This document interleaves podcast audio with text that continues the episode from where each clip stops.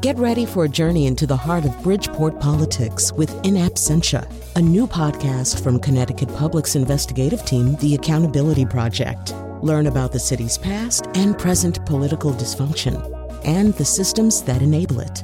Tune in wherever you get your podcasts. Funding provided by Gregory Melville and Susan Fox and Kathleen Bromage. The following encore presentation of the Faith Middleton Food Schmooze is a favorite from our archives. Hope you enjoy this second helping.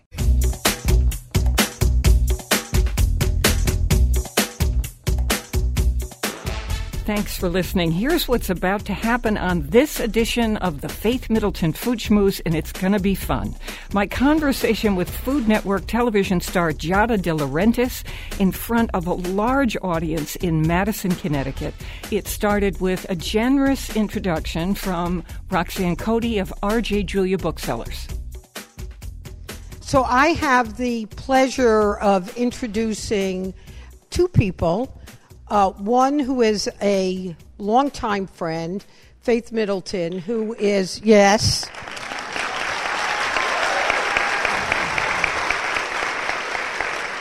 For those of us who live in Connecticut, she has been with Connecticut Public Radio for 38 years. And for even for those of us who don't cook, I sit there and think I ought to cook, or I sometimes make up that I did cook what, what she talks about. But Faith is also a two time recipient of the Peabody Award for her work at Connecticut Public Radio. She's the host, obviously, and executive producer of Faith Middleton's Food Schmooze. She's got two honorary doctorates. She has taught the art of the interview at Yale University. She did a book a number of years ago called Goodness of Ordinary People, which was wonderful and also published by Random House. And she was inducted into the Women's Hall of Fame here in Connecticut, and her show was named to Connecticut Magazine's Hall of Fame. And she has graciously agreed to join us tonight to interview Giada. Now, for me to give you an introduction to Giada and tell you about all her shows, and this is her ninth book, and her book is great, and all. You know that, and that's why you're here. That's why you stood in line for four days um, in order to see her. Here is what I have noticed in the times that Giada has been here and watching all of you interact with her is this, and this is what I think at the end of the day matters. She is inspiring. We hear more kids who are interested in cooking. I think she has single handedly reintroduced the idea that a family dinner might be a really good idea with good food on the table and not phones on the table. And people feel connected to her. I mean, we rarely see readers, cooks, who feel like hugging her is appropriate because of course you know her. And it's that that I think there's lots of great cookbooks. But what Giada does, first of all, ordinary people like me can cook and seem like brilliant cooks. But it's her connection to people and the inspiration that I think makes us all so excited and thrilled and wanting to meet her and be here. So, Please join me in welcoming Faith Middleton and Giada De Laurentiis.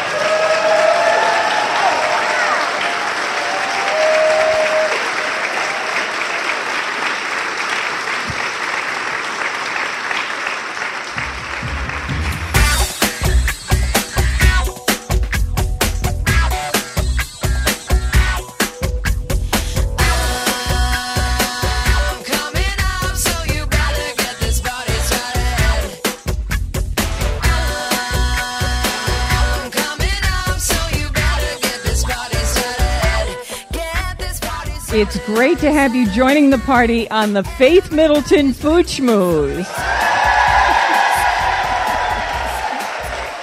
oh. oh.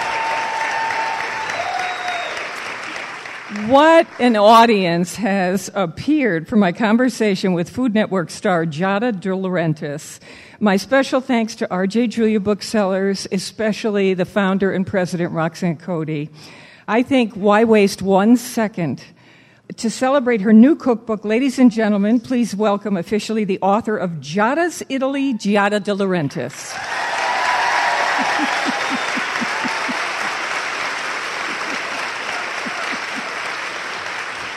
There's a lot of people here. Yeah, a lot of people. Oh my goodness. Um, welcome to the Food Schmooze Party. Giada, I like this cookbook very much, as I told you earlier. Yes, you said you read it 20 times. I did, I did.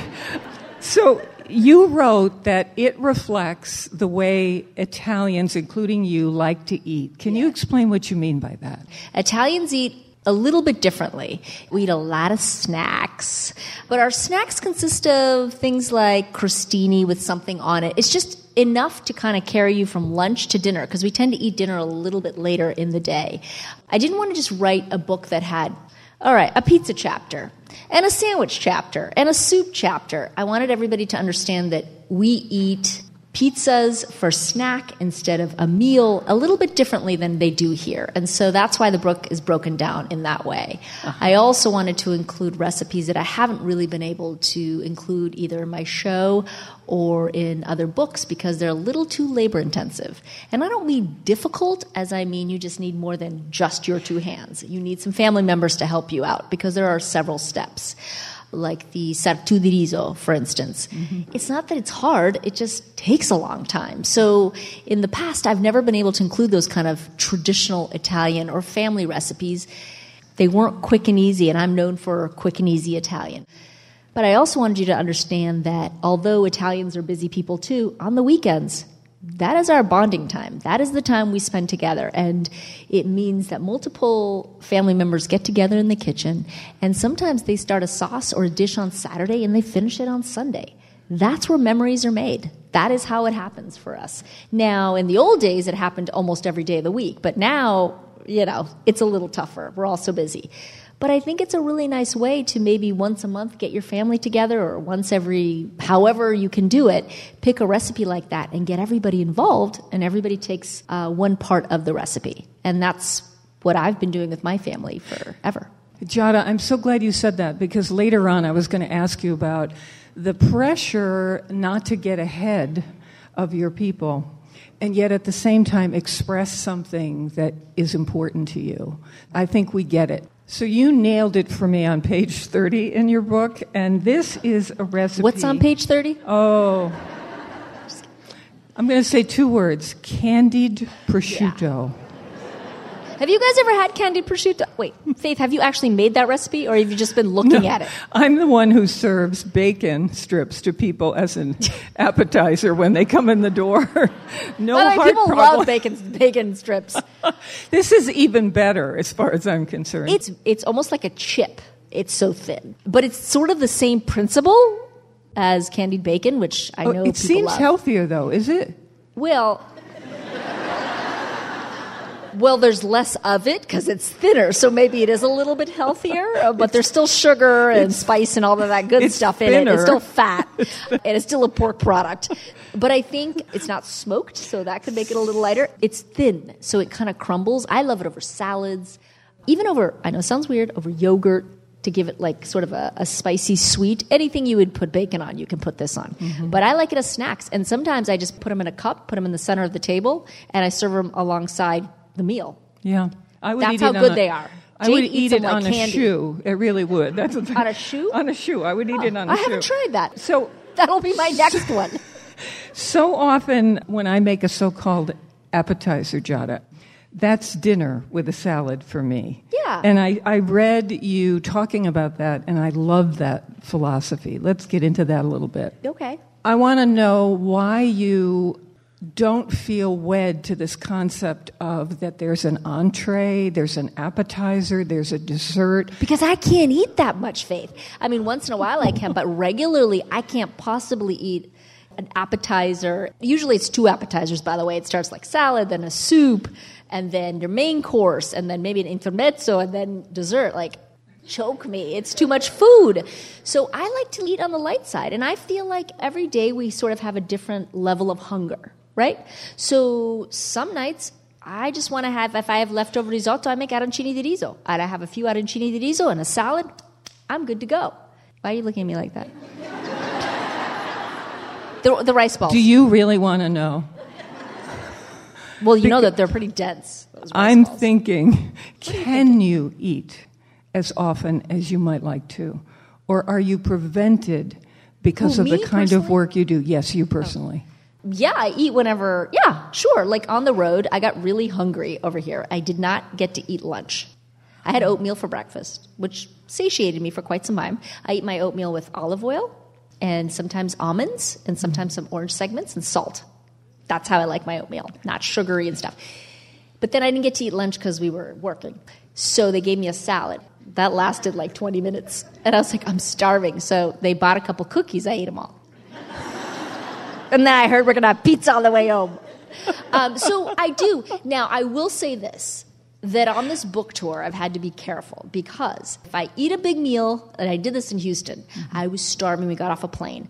We went to this Tex Mex place. I ate a lot of chips and guacamole and chili rellenos and tacos.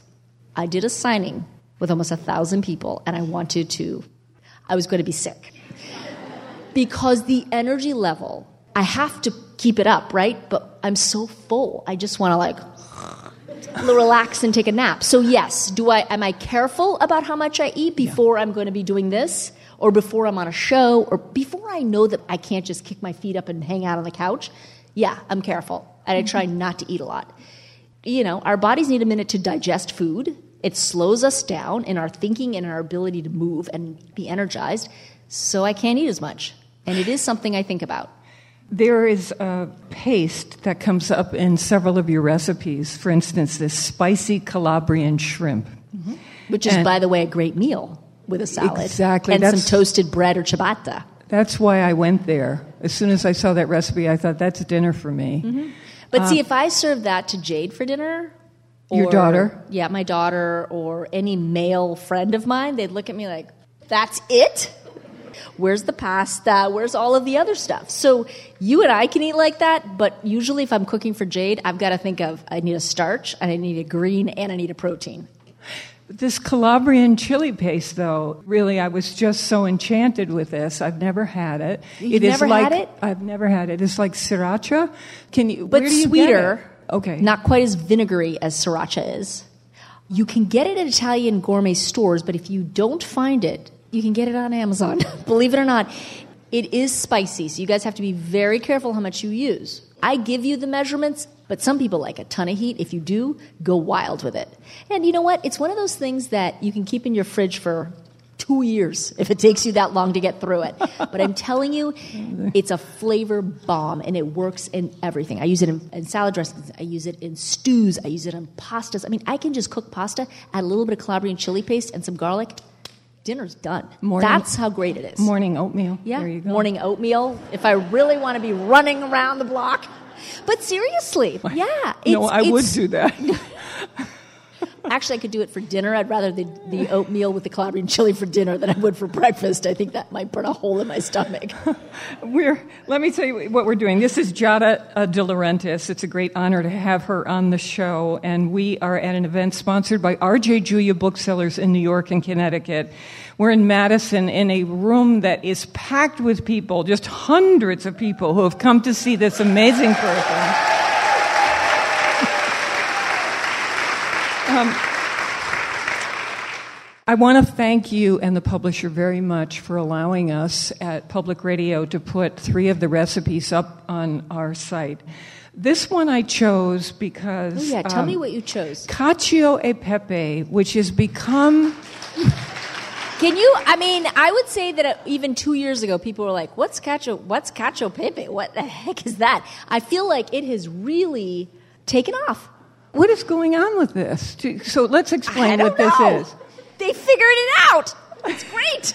So, it's so great. It's cheese is and pepper. Who doesn't like cheese and pepper on pasta? But with arugula in your well, way. I, I, I, I, I put my own spin on it. Pancetta. Uh, but traditionally in Italy, it is just cheese and pepper. That is all it is. You know, and usually it's sheep's milk cheese on top of it all. Now, I like to switch things up as I like to do and make a real meal out of it. So I got to have something green, and arugula is my favorite. So we add some arugula, and I add a little meat to it. Can't go wrong with a little pancetta in it. You could also use bacon if you want. Does anybody know the difference between bacon and pancetta? Do you know the difference between bacon and pancetta? Oh, you trying? No, no, I'm just asking because a lot of people ask me that Between question. bacon and pancetta. Yes, So both pork I think bacon is cured and pancetta is not. Correct. Brava. No, but I know, but it's, sometimes it's a fun little No. I think that's it was a wonderful question to ask. Thank God I knew the answer. Okay. I have a feeling you know a lot about a lot about food. No, it's just a little bit. Really, I'm a big eater, is really what it is. Okay, the other recipe on our site is grilled chicken involtini. Yes, I You love this, right? I do because they're like little pockets, and when you cut into them, they're colorful. And I just like it. Reminds me. It sounds ridiculous, but other than Italian food, I love Japanese food because they're like little gems. And to me, this is sort of the Italian version of the little gems, right? You cut them up like almost like sushi rolls, and they have all the color inside, and I just like it. So you're rolling chicken with with you're rolling, inside yeah, you're rolling chicken breast, yes, And with that- stuff inside of it. in the grill. Yeah, Uh, I like right to on grill the them. grill. Yeah, because it gives it sort of a, a warmth. I find what happens with involtini a lot of times that people end up boiling them because the pan's never hot enough. But on your grill, that will be hot enough, and I will guarantee you some sear and some nice smoky flavor. So I read cookbooks at night just before sleep, like it's pornography, and I and Does it put you to sleep? or keep you up? So I would say that it's always my test with a book if I say, oh my God, this is unbelievable. Well, we're really getting personal tonight. oh, Lord. Here it is grilled scallops with prosciutto and basil. Think about it. You see, you're doing it too. This is a beautiful recipe. How did you come up with this? I, Are you blushing? yeah, I, I, I didn't realize this was where this was going this evening. Um, This is how I get an audience. so, for those of you who've been to Sicily, you know that swordfish is sort of in every single dish that they make. And in Italy, they're called spiedini. And so I had these great spiedini that were wrapped in prosciutto. And I thought, I can't take any more swordfish in my life. And I thought, I, if I have to eat one more piece of swordfish, I will, I don't know. So I did it with scallops. And although scallops tend to be obviously more delicate because it's not as meaty as swordfish, uh, you have to be careful with scallops, easy to overcook. But I did it with the scallops, and I actually thought it was more, yes, wrapping around the outside. And I thought it was, what? no, I feel like you're directing me, but I'm not sure where we're going. no, but I, I was just saying. It's part of a- my plan. It's very. You're going to hypnotize me. Um, it's. I find scallops wrapped in prosciutto to be a very sexy dish. It really is. It's delicate. It's very delicate, but it's very sexy too. I think anything wrapped in prosciutto actually is quite sexy. I must say. I agree. I agree. It's that old school. What was that called? Was it rumaki? Yeah. Right? Remember that old thing? So, can you just help me a little bit with the scallop goes on its side. You roll it with a piece of basil Mm-hmm. inside, and the scallop is on the outside as if it's a, a sushi roll. Correct. So see where my love of Japanese food still is like bleeding through all of this. And actually, this is the first time I've ever talked about that. So it's interesting that you've been able to pull that out of me, Faith. There is a soup that you make, pasta pomodoro. Yeah. uh, which, pomodoro. Say it? Pappa al pomodoro. Ah. Pappa, because the- Beautiful. The, bread falls apart. Um, so, bread in the soup, like bread giant. soup, traditional, northern Italian, Tuscan sort of leftover bread with tomatoes. Most gorgeous food photography in this book, by the way. To whomever did that, Aubrey Pick is, is a good photographer. Fabulous. Yeah. Mm-hmm. So I looked at this dish and I thought, why would I just want this in one or two seasons in the chilly weather? And I wanted to try this out on you. Would it be possible for me to make this bread soup with a little bit of, I think there's pancetta in this one too, am I correct? Yes. Yes, but you can always take it ba- out if you like. Could I serve this even in the warmer weather at room temperature? Yeah. Would that be okay with you? Would Yeah. they do that in So- Italy? yes, they do actually. I would say that it's sort of the idea, although a lot chunkier, that like a gazpacho. truly. I would use fresh tomatoes. Don't bother with the canned. Cut them up. You let them sit with the bread and all of the seasoning. The pancetta, you just have to render and do all that in advance. A lot of time with the warm one, I like to add a Parmesan cheese rind because it sort of melts in there. Now, if you do it cold, you could actually heat it up just so the Parmesan cheese slowly starts to melt and then cool it off and just let it sit at room temperature. It'll be delicious because there's a lot of tomatoes in the summer, a lot of basil, so the flavors would actually be fantastic. Um, so, yes, it can be either way. But traditionally in Italy, in the north especially, where this dish started, it's always uh, served in the winter. But you could definitely do it in the summer. Don't go anywhere. You can't believe what Giada is going to talk about next. I asked her to take us behind the scenes at the Food Network to tell us how they really prepare for those TV shots that we see that are so gorgeous. More mouth-watering conversation and fun ahead with Giada here on the Faith Middleton Food Schmooze. I hope, as always, you'll make a charitable contribution to feed the hungry. And we'll be right back.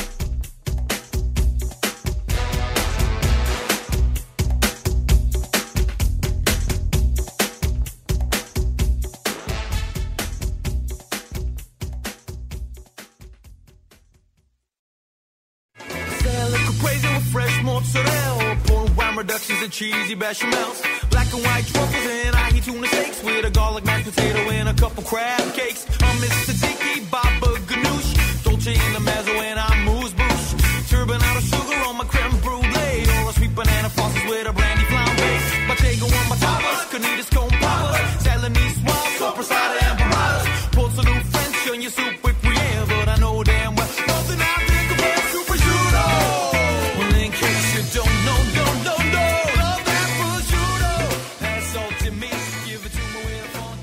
funky beat. De Laurentiis is our guest here on the Schmooze Party in downtown Madison, thanks to RJ Julia Booksellers, and we are with a huge audience.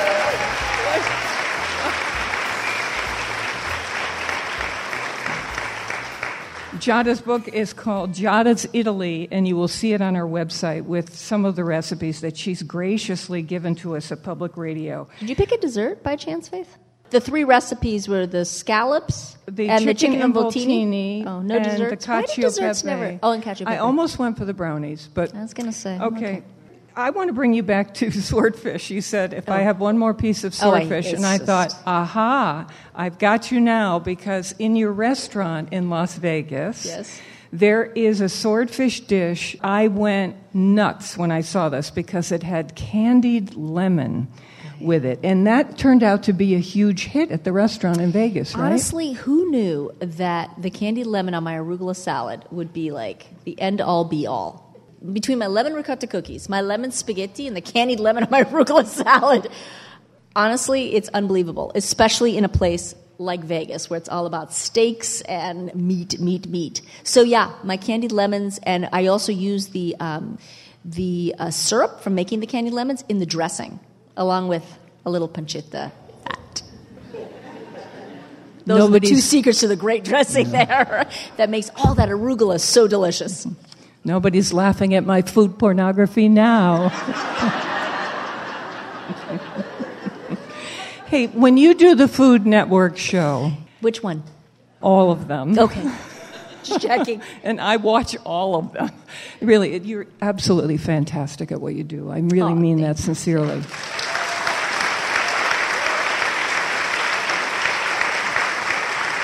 I do. How much, I, when I sit there, just coming from a world of radio and television, and I watch how things are done, trying to understand what is prepped for you ahead of time, who's putting things in a refrigerator or the oven, and you can pull it out and say, here it is, finished. Or how does it work? Am I allowed to tell you that? No, I'm just kidding. Um, how does it work? Well, I do have a dishwasher who does all the dishes, which is really nice. And I have three girls in the kitchen that help me prep stuff. I will say that a lot of the prep I try to do myself, also because it never matches, ever. Down to the slicing of the bread. If they pre slice and I have to slice one more slice, it's never as nice or as even. The onions never match. Things don't match. So we've stopped a long time ago trying to do all the prep work in advance. I chop a certain way, I slice a certain way, and it just doesn't match what the girls do.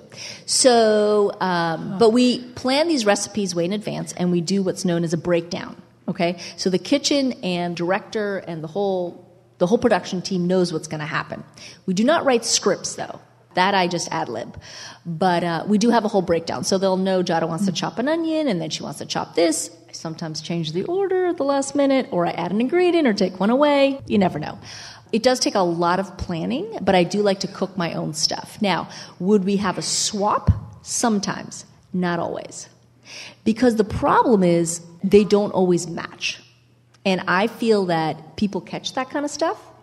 And so a lot of times, if something has to bake, that's the first act. That's what I do.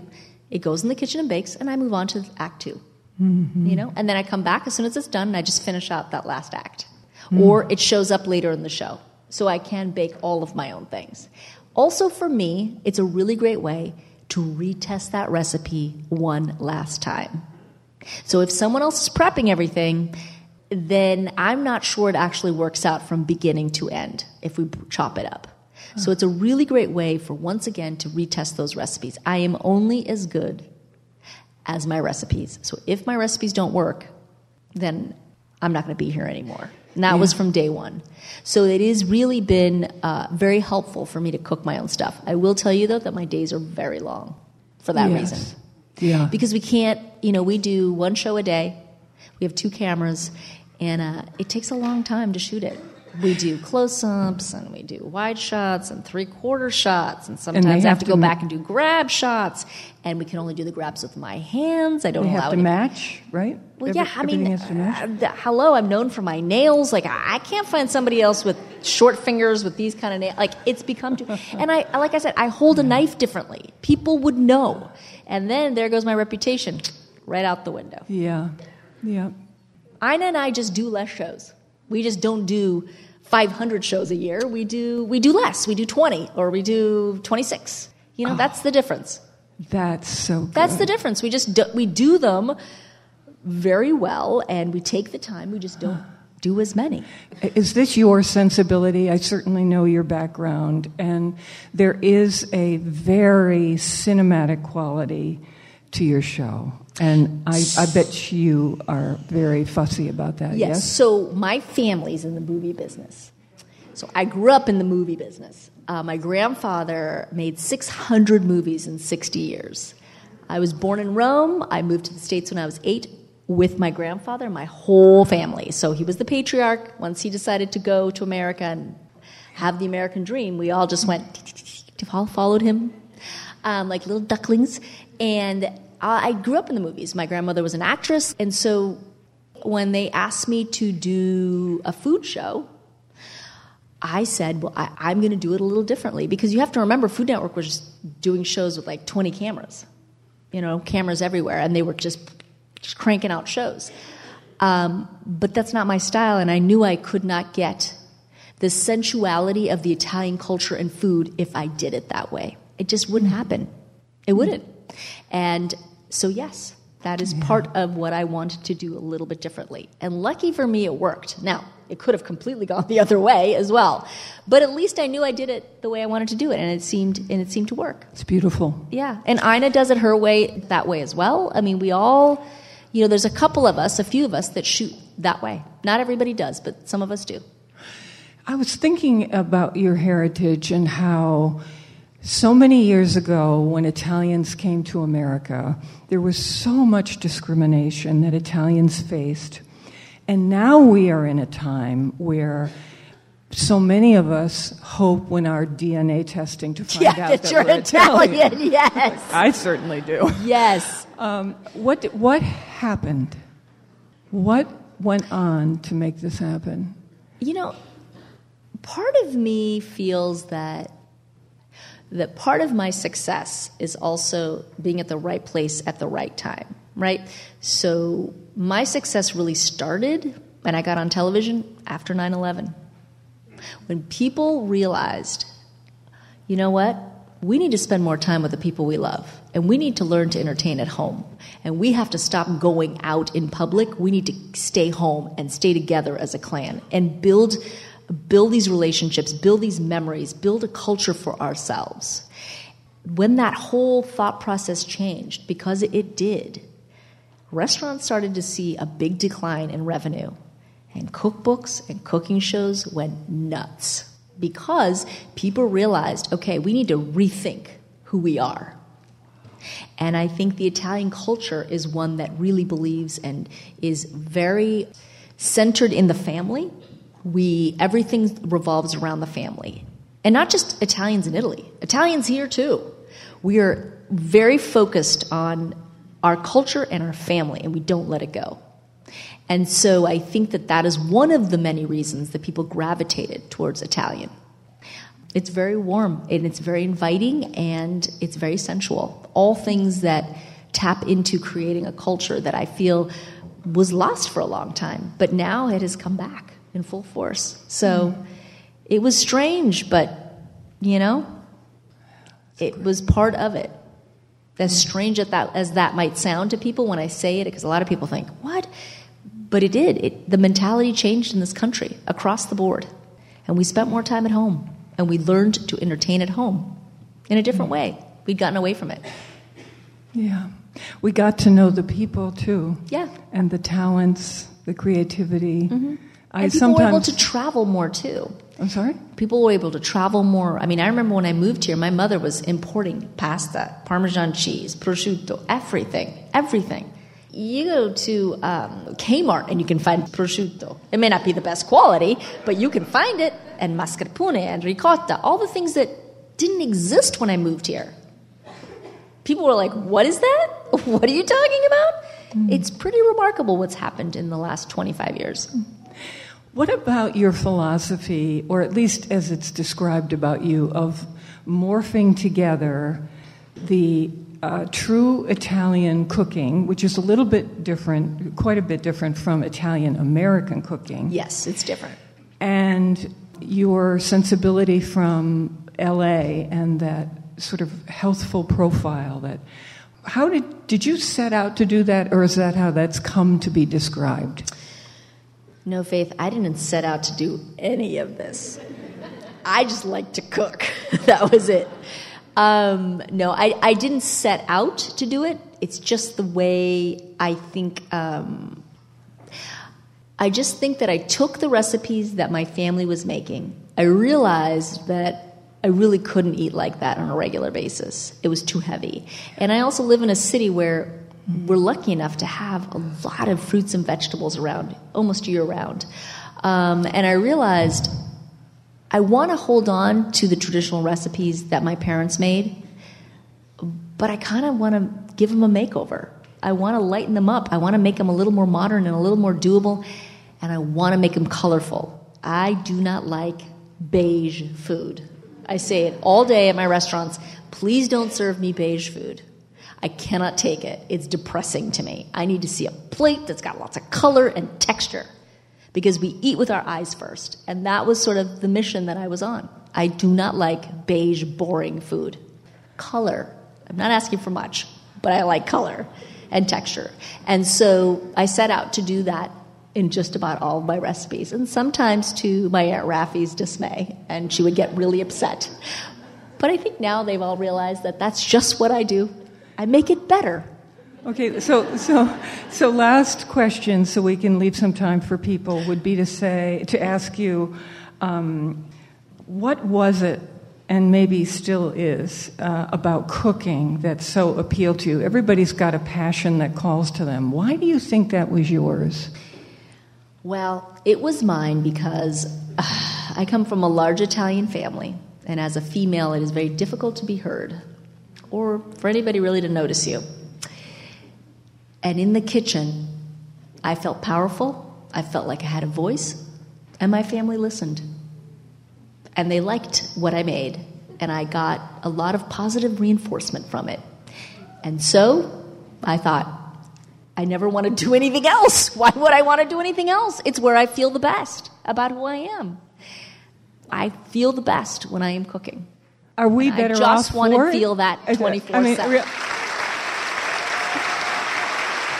But it's different for everyone. You're phenomenal. It's different phenomenal. for you and for me and for You're everybody just else. phenomenal. Thank you, Giada De Laurentiis, Well, author you, of Giada's Italy. One of the best conversations I've had about food in a long time. Oh. It's just a privilege to be with Jada. Giada. Well, not only Giada, but we're going to go corn crazy on this show. It's that time of year, and we can't wait to tell you about all the corn dishes that we've come up with. We love the local. Please support your local food growers and food makers. Here comes corn to go away.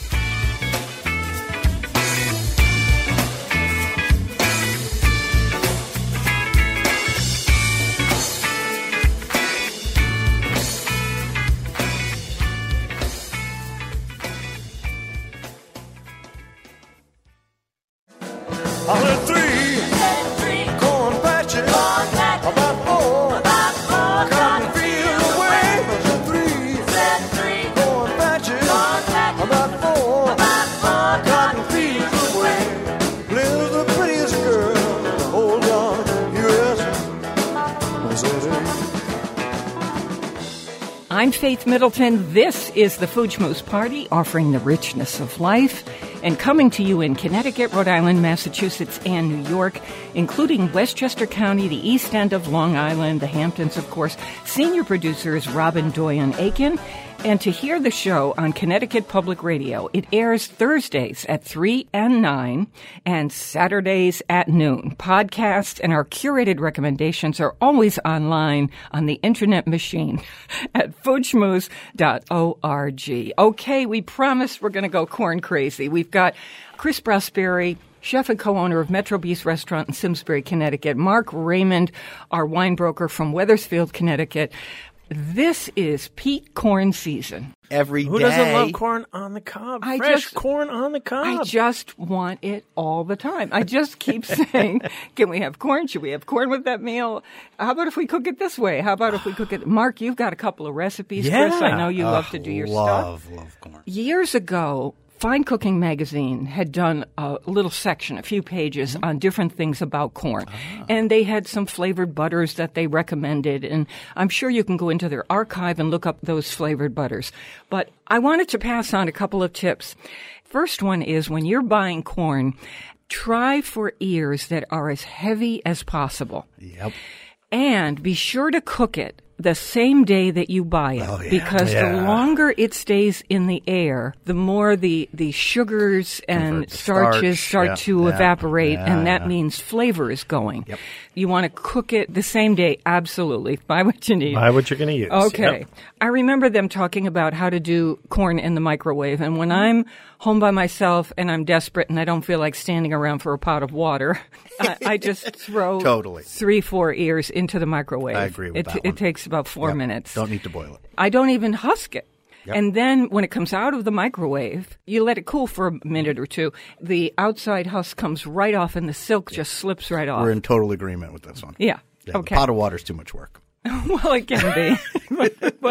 It is. If if, you could just drop it in the microwave, and the first time you told me about this one, I went home and ran home and did it because it makes peeling the corn not even a job. Yeah, it's like when we were kids, we used to have to sit on the porch and right. Yeah, because all that silk would get all yeah, over the all house. over the and- place, and bl- yeah, and now you can just Parents pop it get in the mad at you. microwave. Yeah. Pop it in the microwave, you're done. Mark Raymond has a couple recipes. So let's start with one. We've got these posted online. And these are recipes that are adapted from things that Mark found on the internet machine. And so here you go. Uh, I was over at my uh, sister's house, Meredith's, for a uh, picnic. She had made this dish, and it caught my eye because of the bright colors. And we were having kielbasa, hot dogs, hamburgers, and I saw this beautiful fresh corn salad. It was amazingly delicious. It had a little bit of citrus to it. It had that fresh sweet corn, a little bit of basil. It was oh so refreshing, and it was chilled, so it had that just nice, refreshing texture to it. So this is right now posted for you at foodschmooze.org. Okay, Mark, tell us how it comes together. All right, so you've got corn, you've got cherry tomatoes, crumbled feta, red onion, basil, olive oil, juice of one lime, kosher salt, cracked black pepper, and a little bit of smoked paprika. Okay. Okay. Yeah, that- they have all that stuff in the spice drawer or the pantry or whatever. You can mm-hmm. do that. Yeah. Yes. I detect as you were adapting this recipe, I, I see Mark Raymond in the smoked paprika. Oh, Don't one of I? my Do favorite. I? One Me of my too. favorite spices. Pimenton, right? Pimenton. Okay, that sounds delicious. And again, you can find the recipe at our site. Okay, Chris, what's your favorite thing to do with corn? See, I'm on a creamed corn kick. Have you done creamed corn? And I don't care Oh, what yeah. recipe you have for creamed corn, you have to try this one added thing that I do now. Take crisp bacon and ah. crumble it up right at the end. Like uh, the one You're I'm using hero. now is cream cheese and butter, mm. and I do it in the slow cooker. So cream cheese, butter, a little bit of milk. You put your corn in there and just let it go mm. for hours and just mm. bubbles and bubbles. And then right before I serve it, I take crumbled bacon, crispy bacon, put it on top with fresh chives. Oh, yeah. I don't know. It's cream corn is just something, right? It just sort of melts. It Oh, makes it you, is It makes you all gooey inside, and then It's unbeatable. crispy bacon on top. Heaven. That oh, is yeah, I know that's great. Do you remember earlier we had on Justin Chapple? He's from Food and Wine magazine. the he's meatloaf guy. He's yeah. Oh, yeah. So he did this cookbook called Just Cook It. For those of you who did get that book, or for those of you who want to look this up under his name, Justin Chapple, C H A P P L E, he had a recipe in this book for a Thai skillet corn. Now I love Oh yeah. skillet corn where you char it in a cast iron You skillet. taught me that a few years ago. Oh, I have friends, Emily and Roma, who make this so well. Which is I- a little and butter, Even right? when I try to duplicate exactly what they do, I can't do it. It gets caramelized. But it's not bad what I do. But what they do is spectacular. They caramelize it with much more skill than I do. they were both chefs and they know what they're doing. Okay, so in his recipe, I don't know if you remember, but you've gotten the, the uh, corn off the cob, and he takes unsweetened coconut and toasts it, and then fresh lime juice, a little touch of Asian fish sauce, a touch of brown sugar, chopped fresh cilantro, couple scallions thinly sliced, a hot red chili pepper that you slice up, kosher salt, ground pepper, and it goes into the cast iron skillet or into your fry pan. Yum. And then at the end, you sprinkle on top the toasted coconut. Wow. So all this, it's Ah, all those coconut. Thai flavors Yeah. that you would find with maybe chicken or fish and certain vegetables. It's this exact same thing that he did, except he did it with corn. It was just a brilliant idea, I thought. Yeah. Okay. okay. I'm yeah. making that. And if you eat Thai food and you know this kind of standard recipe, you don't even, you can just make it up. Look up any Thai basic sauce and you'll see, okay, this is it. Boom. So I've got one, Faith. I'd like to kind of springboard off of Chris's creamed corn idea here, and I have a recipe from Epicurious that I absolutely love. Think of corn now as comfort food, because here's what I'm going to tell you. Corn carbonara. Wow. So the carbonara part, instead of the egg that you would normally put in Yeah. a pasta carbonara, you're going to use a creamed corn as part of that sauce. It is like a corn sauce that you're mixing in with the pasta. And of course, because corn and bacon are best friends, that's part of this too. That's Oh. genius. Four ears of corn. You This cut the kernels off. Two, two corn dishes with bacon. I'm, I'm in heaven. yeah. Cut the kernels off, put them in a blender, half of the kernels. Here's a good tip for people who are making creamed corn really for any reason. You take a knife and you scrape it along the cob and The you milk. get all We that always do that. milk. Yeah. Have that go into the blender mm-hmm. too. Yes. Yeah. And you buzz that up and that becomes your corn sauce. Mix it with your pasta, basil at the end. Parmesan cheese. Yes, yes. And, and It this is a carbonara. It's legit carbonara. unbelievable idea. This is also this idea that Robin is talking about where you run the knife Yeah, and get the milk out. That is always the key to a fabulous corn chowder. You can tell when the chef has taken the time to do that because some of them will just poach the whole cob in it to get the milk out of it. And it, it really is like a corn stock at that point. So delicious. So I mm-hmm. love that you do that, Robin. I always tell people never throw away your corn cobs. Take them, snap them in half, put them in a pot of water, just cover it, simmer them for 20 minutes or 30 minutes, and then keep that liquid in the refrigerator. What are you doing with it? Everything from pastas to soups to making sauces. It's like having a vegetarian stock in your fridge. Yeah. And it is the best vegetarian stock on the planet. And people just, after they finish their corn, they throw it away. I'm like, no, because that uh-huh. liquid is gold. You How know about what? using a little of that, that stock in like a linguine white clam Totally. sauce? A- Anywhere you would Oh, use yeah. stock. That's a great idea. As I'm listening to you, Chris, I'm thinking, what's the New England clam bake? What if you put the the uh, cobs, the stripped Mm-hmm. cobs, into the water with lobster shells? Ooh, then you're making Now, and maybe a little bit of the corn Oh, kernels. yeah. Now you're making. It's going to be a New England lobster bake soup. Yeah, put some fresh potatoes in there and some corn. corn. That's heaven. Oh, Isn't yeah. that good? Okay. That's So the new good. one right We could there. make it, yeah. Oh, that'll be on the menu soon. Now, now I feel like inviting people over. I like that one. really fun. And bring your corn cob. Yeah. Corn party. All right, let's do a fast how to cut corn. I remember when Justin Chapple turned me onto this idea and I thought it was so fantastic. So there's this whole thing about how to cut corn off the cob. Some people, I find myself sometimes cutting the cob in half so that it's not so tall, making a little cut at the bottom so it's nice and even when I did blah, blah, blah. But that Justin Chapple we had on the show mm-hmm. from Food and Wine, the director of the test kitchen, he has a great idea. But Chris, I want to hear yours. Yeah, what I do is instead of standing it up like you do and cut down, I lay it down on a cutting board, flat, and then I just take my knife and run it like I was cutting anything from top to bottom, and I cut the and then the kernels fall off, but they don't get all over the place because they don't fall so far. They don't fall right. so far because you're just cutting. If you think about it, you you make four of those cuts and you're already around the whole thing, and it's easy. Well, that's a great idea. Yeah, and then go Yeah. back and, like you said, go back and scrape because that's a key part. I scrape it right on top of the corn kernel, so it's mixed all together. You mean the milk off The the milk, yeah. top. Just Mhm. scrape and make sure you get every little bit of it. That's a great it. idea. Okay, and then Justin's idea was that you take two bowls, one larger than the other. So the smaller bowl gets inverted, flipped over, and set inside the big bowl.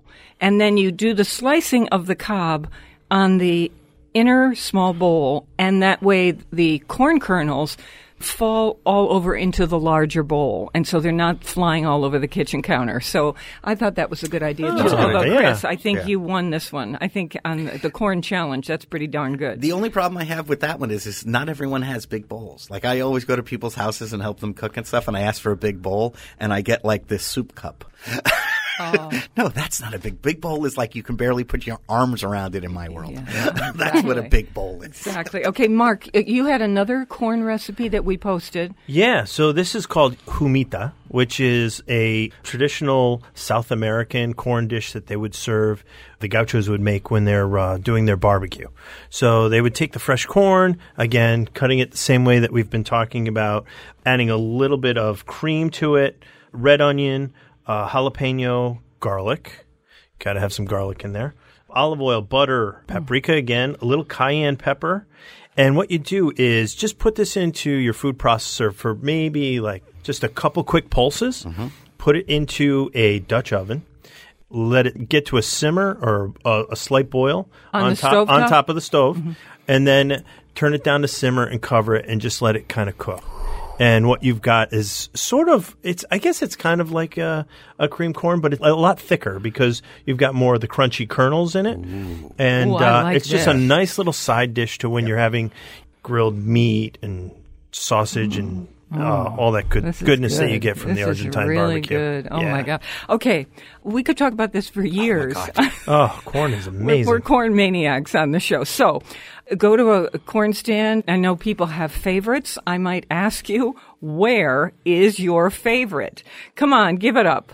We want to know because we travel all around. We want to hear where it is. Go on Facebook right now and tell us, and we'll talk back and forth with you. Oh, and maybe you discovered someplace, fell upon it, and it turns out to have the most astonishing corn. Let us know. That's Faith Middleton Food Schmooze on Facebook. We're on Connecticut Public Radio Thursdays at 3 and 9 and Saturdays at noon. Weekdays, listen for my 60 second food schmoozes. Never eat more than you can lift. In New Haven, I'm Faith Middleton.